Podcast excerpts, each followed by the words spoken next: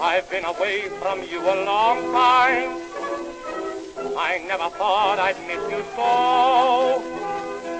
Somehow I feel your love was real. Near you, I long to be. The birds are singing, it is song time. The banjo strumming soft and low. I know that you. Hello. Welcome back to the American Writers Podcast. In this episode, I will begin looking at Sinclair Lewis's Main Street. Um, it's a book I've been meaning to do for a long time. I actually picked this up uh, used. Uh, but I think I may have bought it online uh, through the Amazon market. Last time I was in the United States. Um, yeah, Dakota County Library in Minnesota was where it came from. Um, so it had that library smell. Uh, still sort of does, and, and and fairly well read. A few of the yellow dots that you sometimes get on even these these these books. But anyways, uh, this this volume has Main Street and Babbitt. I've been meaning to do it for a while. I did a really fun series, at least for me, it was fun on Sinclair Lewis, where I looked at Arrowsmith and and uh, what was it Elmer Gantry, um, and, and those types of works. This is earlier stuff, so it, it's it's um, it's, it's before he makes up that state uh, in in Arrowsmith, but it's set in the same area. It's set in the Midwest, uh, in in Minnesota, really, and it's. Um, oh, okay. Anyways, uh, if you've been following my Civil War series, I'll get back to that in a little bit. I just sort of needed a break from doing that for, for a bit to get back some some novels. I've been reading so much literature lately, but my my podcast have been covering more uh, nonfiction type topics which is is fine, but it's kind of time to get back to what I love a little bit. And uh, certainly, early 20th century novels is um, something I love. It's kind of I remember some of my earliest work on this podcast were things like that, like Frank Norris and Jack London. Anyways, Main Street. Um, I didn't take too many notes on the first hundred pages or so of Main Street. Um, so I think I'll just talk generally about about this this book, and maybe I'll get more some details of the plot in future episodes. We'll probably look at take it'll probably take us about five episodes to get through this fairly lengthy lengthy book. Um, but anyways, um, you know, both Babbitt and Main Street are about conventionality and kind of banality and, and bourgeois uh, kind of limitations. It's kind of just about yeah, it's kind of like this this what Tocqueville talked about, right? The, how you end up with this middling expectations for existence in in democracies. It's like when you have democracies, you don't you don't want to have people go too high or too low, so you end up with this kind of banal min- middleness, right? And this creates a lot of conventionality.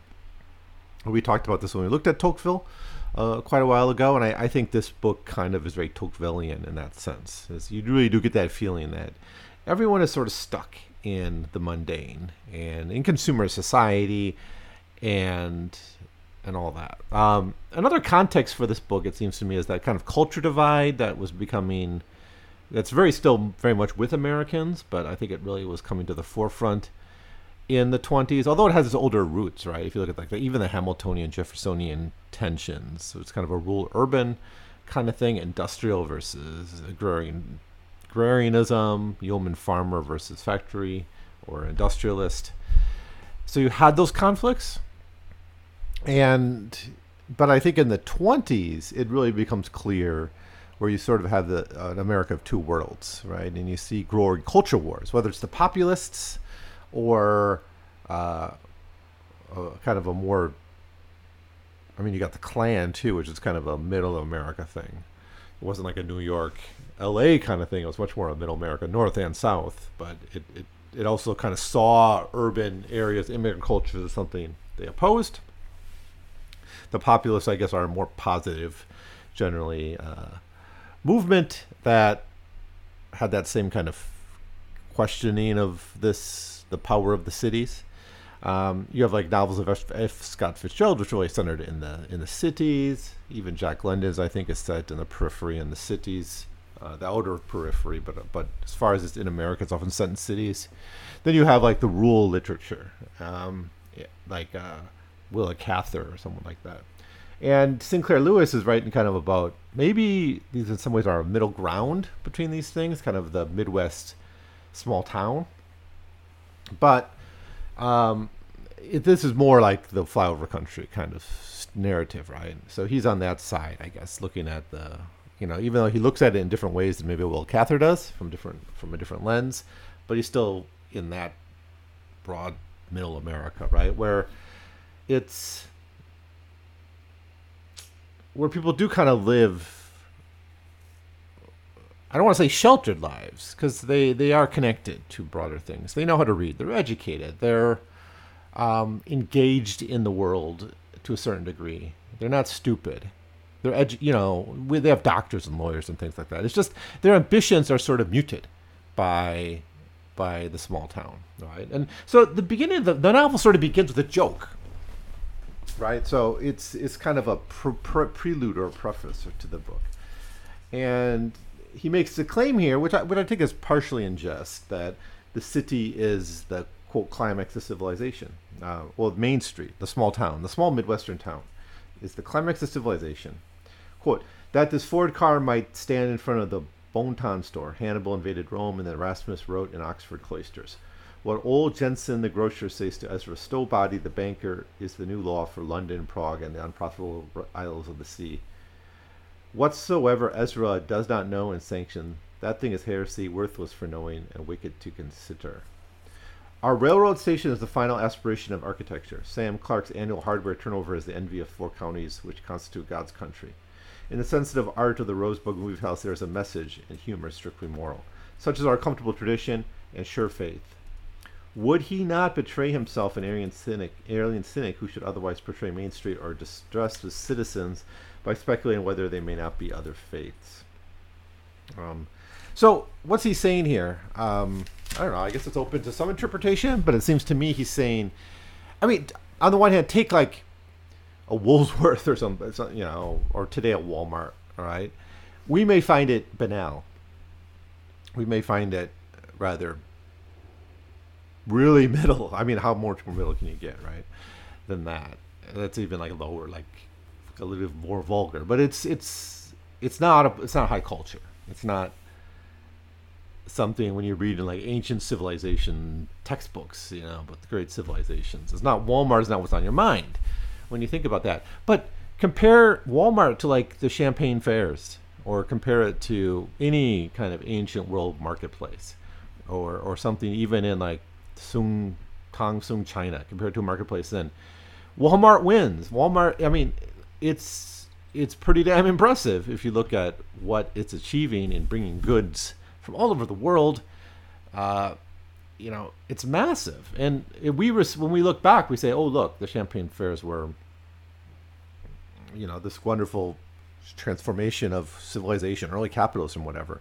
But they were minuscule compared to even what this Main Street seemed to offer. I think that's partially what he's saying. Is in a way, it is a climax of where our civilization was going. It just goes to the middle. It's like I'm, I'm thinking of like a, you know, that tendency towards the mean idea, right? It's like greatness tends towards that mean, and that mean is mediocrity and just kind of banality, right? And it, even though it's kind of kind of great in in that, um, you know, or a radio station in a small town, you know. Um, what's this one? The Ford, like transportation, the cars, the roads, the infrastructure all that stuff would have impressed the Romans uh, greatly.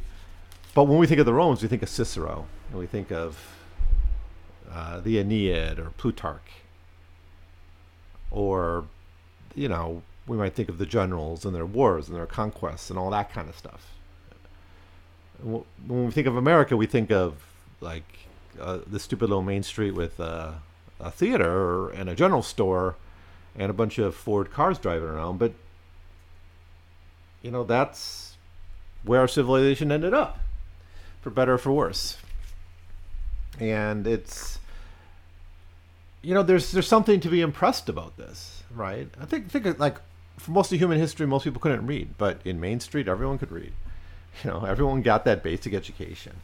So there is some progress here. It's not totally meant to be mocked, I think.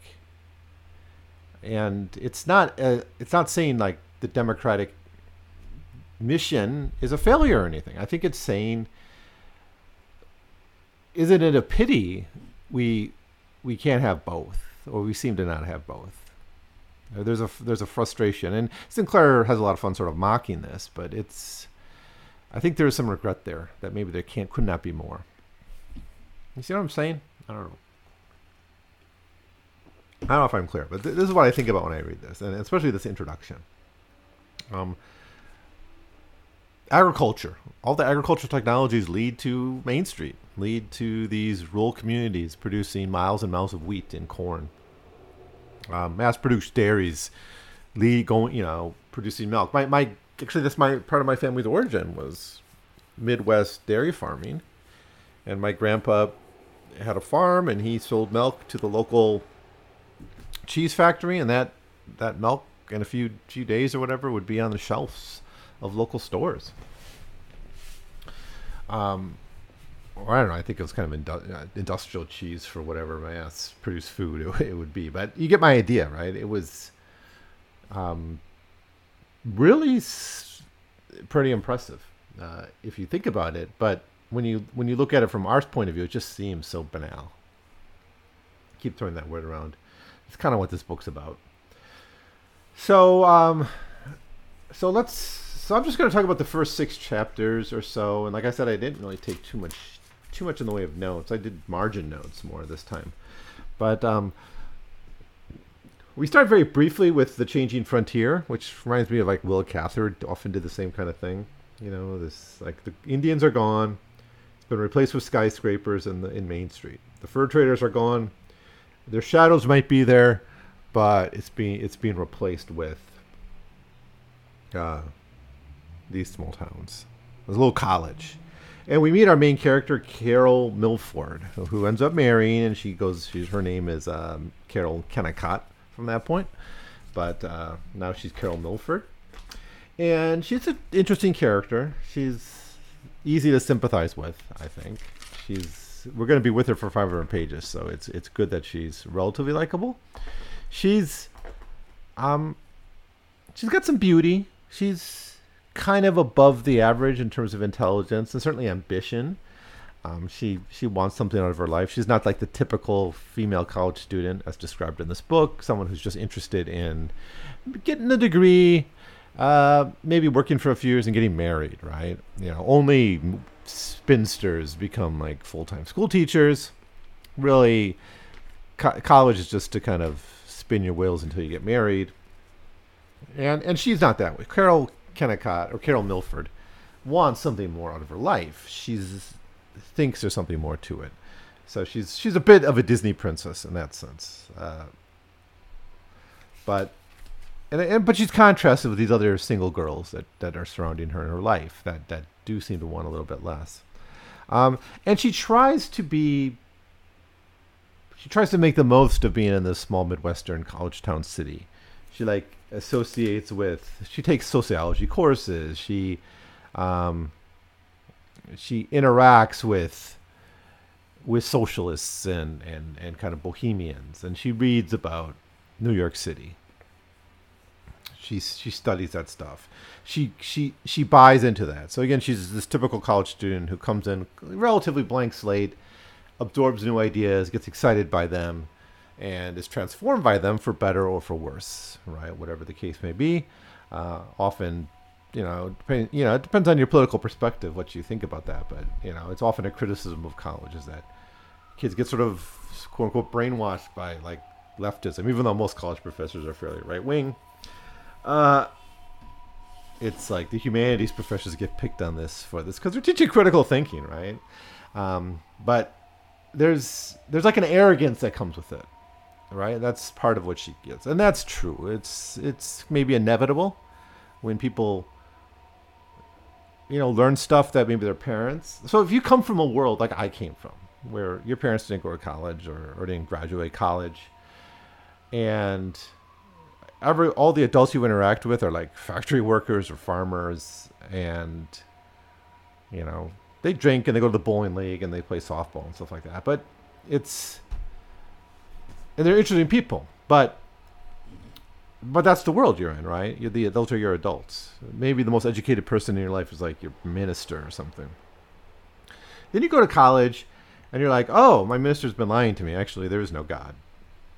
And you know, oh, and then you after a couple years in college, you go back to Thanksgiving dinner, and you can't talk to anyone anymore, and you have to kind of relearn the values of that culture. You start to maybe question it and think, geez, that small town really sucked the people there were really backward. No wonder they all vote for Trump, or you know whatever you might think.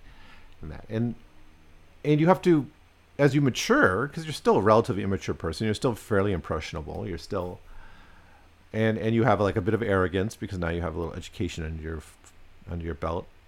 You come out of that, and it takes you a few years to then kind of go back and say, well, now I can appreciate religion a little bit more. I may have turned my back on it. I'm still an atheist, but they weren't idiots for believing this. Or you think, oh, I see the value of the, that softball game or something. You you actually mature as you find the value in that. You, know what I'm saying?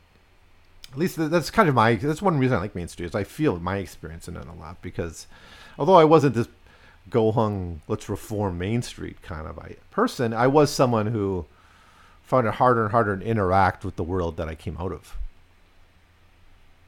Um, and I often said things that I regret now because I, you know, I came off sounding pompous and arrogant after getting some education, which I'm certainly proud of and happy I got. But you know how I use that in my younger years is is not something that I'm 100% proud of. I guess so. That, that's what I'm trying to say here, and you see that in Carol Milford. Uh, in her college, but she definitely has more ambition than her classmates. Um, and one of her early ambitions, repeated many times throughout the book, is is kind of let's reform Main Street. You know, now Carol's own family was kind of bougie, kind of middle class, um, believed in kind of a more modern pedagogy, so it wasn't like a working class background. So her experience is a little bit different than what I'm describing for me. She's someone who kind of marries into the into the main street. She marries into the small midwestern town. She was from more elitist background, a little more upper class background, but still, I think the point's the same. It's this culture culture conflict between the educated, relatively sophisticated people and and the main working class of the country. So she she starts to go out in the world after graduating. She ends up working like in a library for a while. She kind of digs that work, but she always has in the back of her head this dream of sort of bringing civilization, if it will, to the barbarians. Um, which is sometimes how she sees the people of the Midwest, that working class of the Midwest and you know she's pretty and educated and, and people start to pay attention to her as a romantic partner and she she does some dating and things like that and eventually she meets dr will kennicott and that's the person who is going to kind of um, um, convince her to marry her now i want to talk about will Kel- Kel- kennicott i don't know how much of this is sinclair's point of view on this but reading some of the scenes it's a little bit cringy I, I you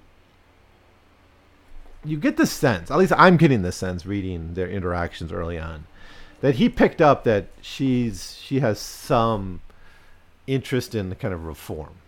Right. So this is kind of the progressive era, right? Let, let's reform things. Let's make things better. And and Kennicott, who has the hots for her and wants to marry her, and he's a little bit older, right? And a little more ground in the world. She, she's not a child though, so it's not like a grooming situation. I'm not trying to say, but he does sort of sell her a bill of goods. So that's that. I mean, you know, not that there's anything too too nefarious here. It's just it's a little bit. Ugh. It's like it's like he's kind of psychologically manipulating her a little bit, saying you know saying oh you know the small town I live in, you know needs someone like you, and we could come back there and we could really make it something. We could make Gopher Prairie. That's the name of the place. It's a what a what a banal name for a town. I mean, Gopher Prairie. It's such a wonderfully chosen name for us for a city. Um, now I've heard that this is like this is a real play. Like this is based on a real place, and people figured out right away, which is why he created fictional uh, a fictional state and things later in his uh, writing. So if you look it up, it, it, it was actually based on Sauk Centre in uh, Minnesota, which still its population in 2010 was 4,317. Um, so it, it's kind of like a suburb or a, a satellite city of St. Cloud. So this is the setting. You can really see Main Street, a picture of Main Street in the in the Wikipedia article for this town. Um, so it's not St. Paul. I mean, that's a, that's partially that's made clear. She was working in St. Paul in the library, so not a not an insignificant job, right? She's uh, out of college, a librarian in the city of St. Paul. There's upward mobility there, but Will Kennicott of Gopher Prairie, uh, that name gets me every time. Uh, that sounds so. It's so much on point. I mean, gopher is a pretty mundane, boring, everyday animal. It's like a, it's a pest, right, in your yard.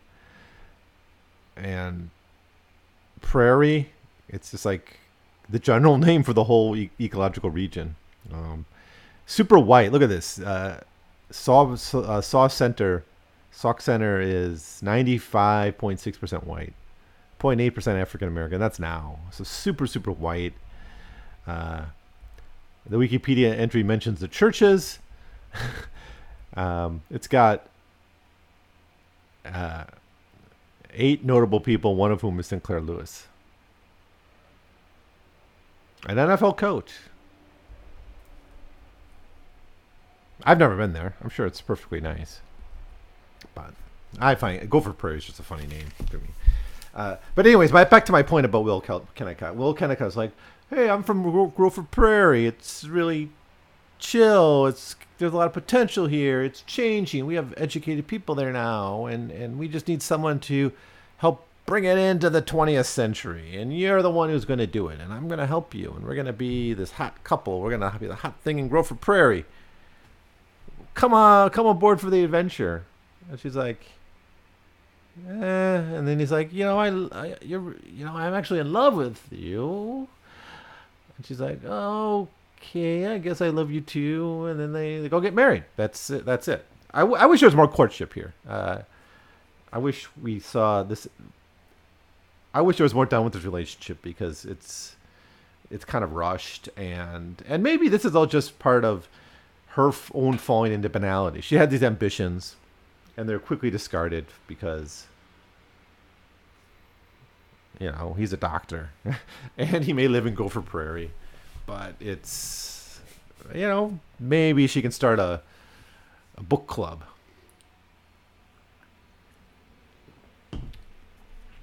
Or something like that.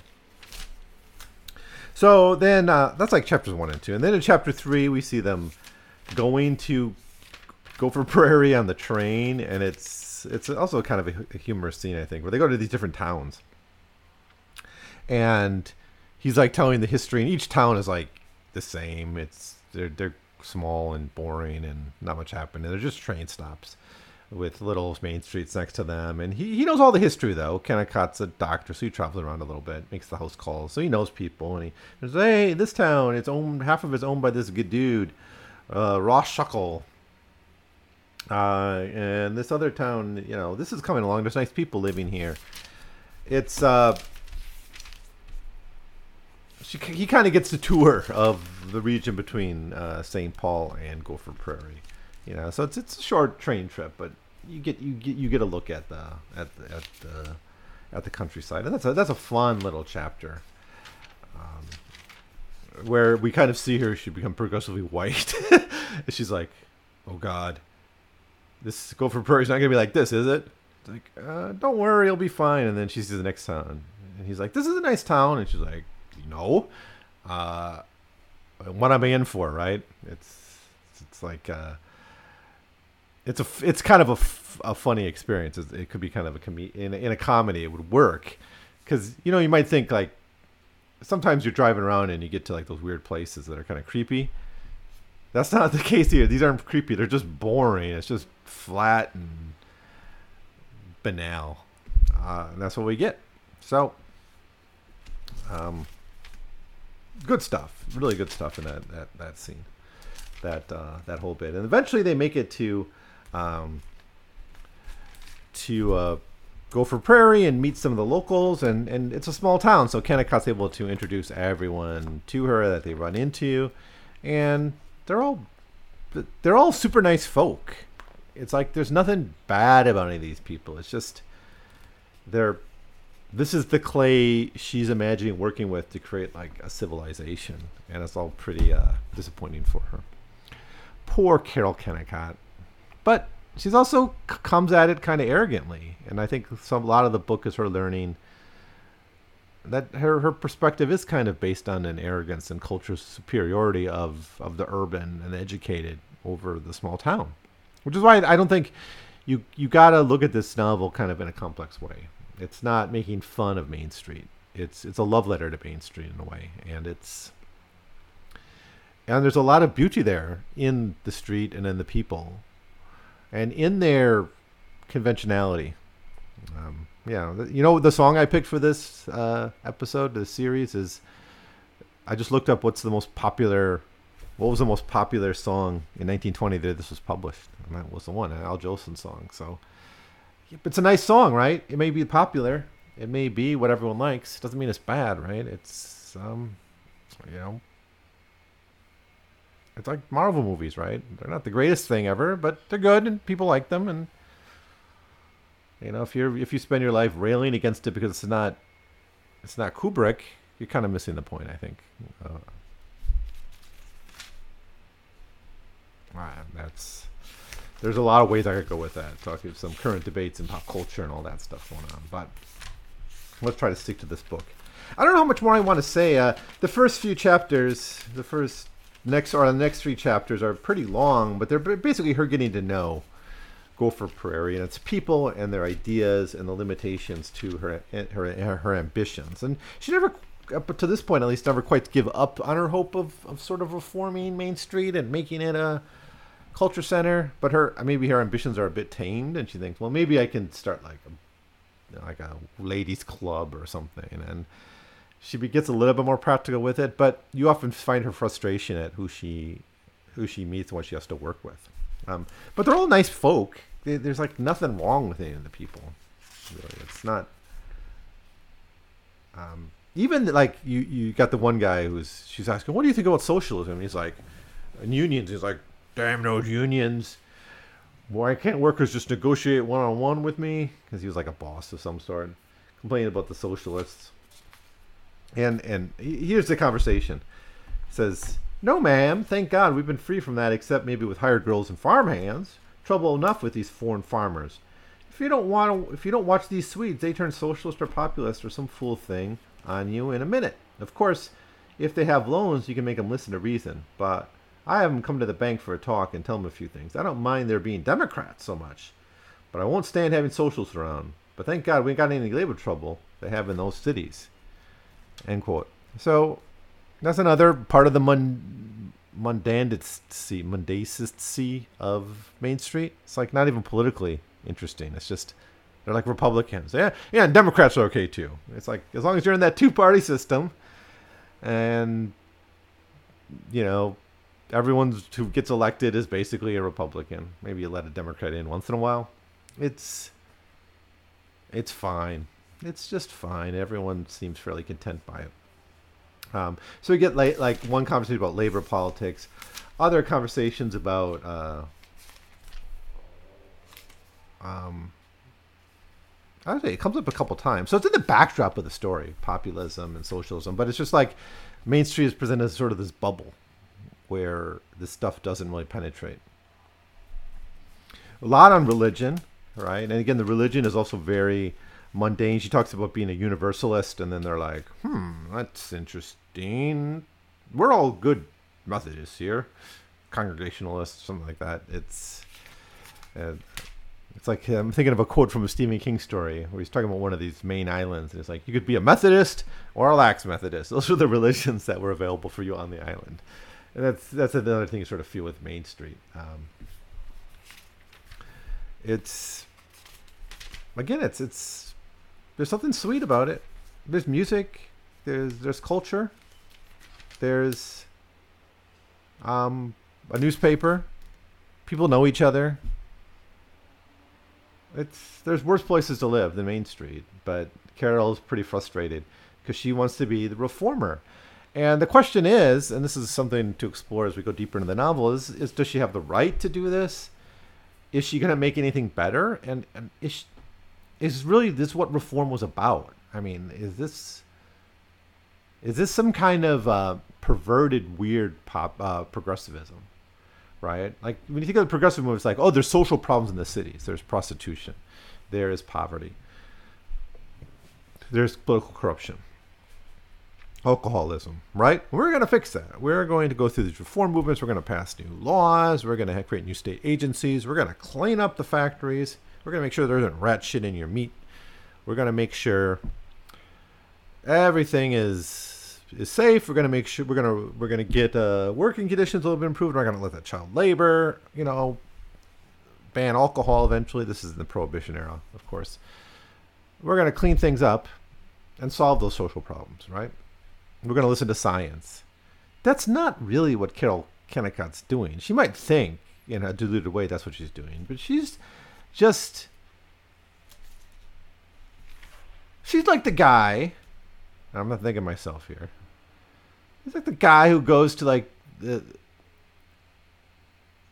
Goes to his friend's house and they're playing like Elden Ring or something, video games, or maybe playing a board game or playing Madden 2021 or uh, something on the on the Xbox. And so it's like, oh, we should be listening to to Mozart while we play this. We can all, wouldn't that be great? Think of how wonderful that would be. It would it would uplift the quality of our group. It, it's like, it's a little annoying when people try to do that, and but when you went through that experience, here's why I want to defend Carol Kennicott a little bit. Maybe I'm going back and forth on this, but when you go through the experience, you go to college, especially if you experience it like at least I did. Everything is awesome. It really is. Like the social life's awesome. The beer's awesome.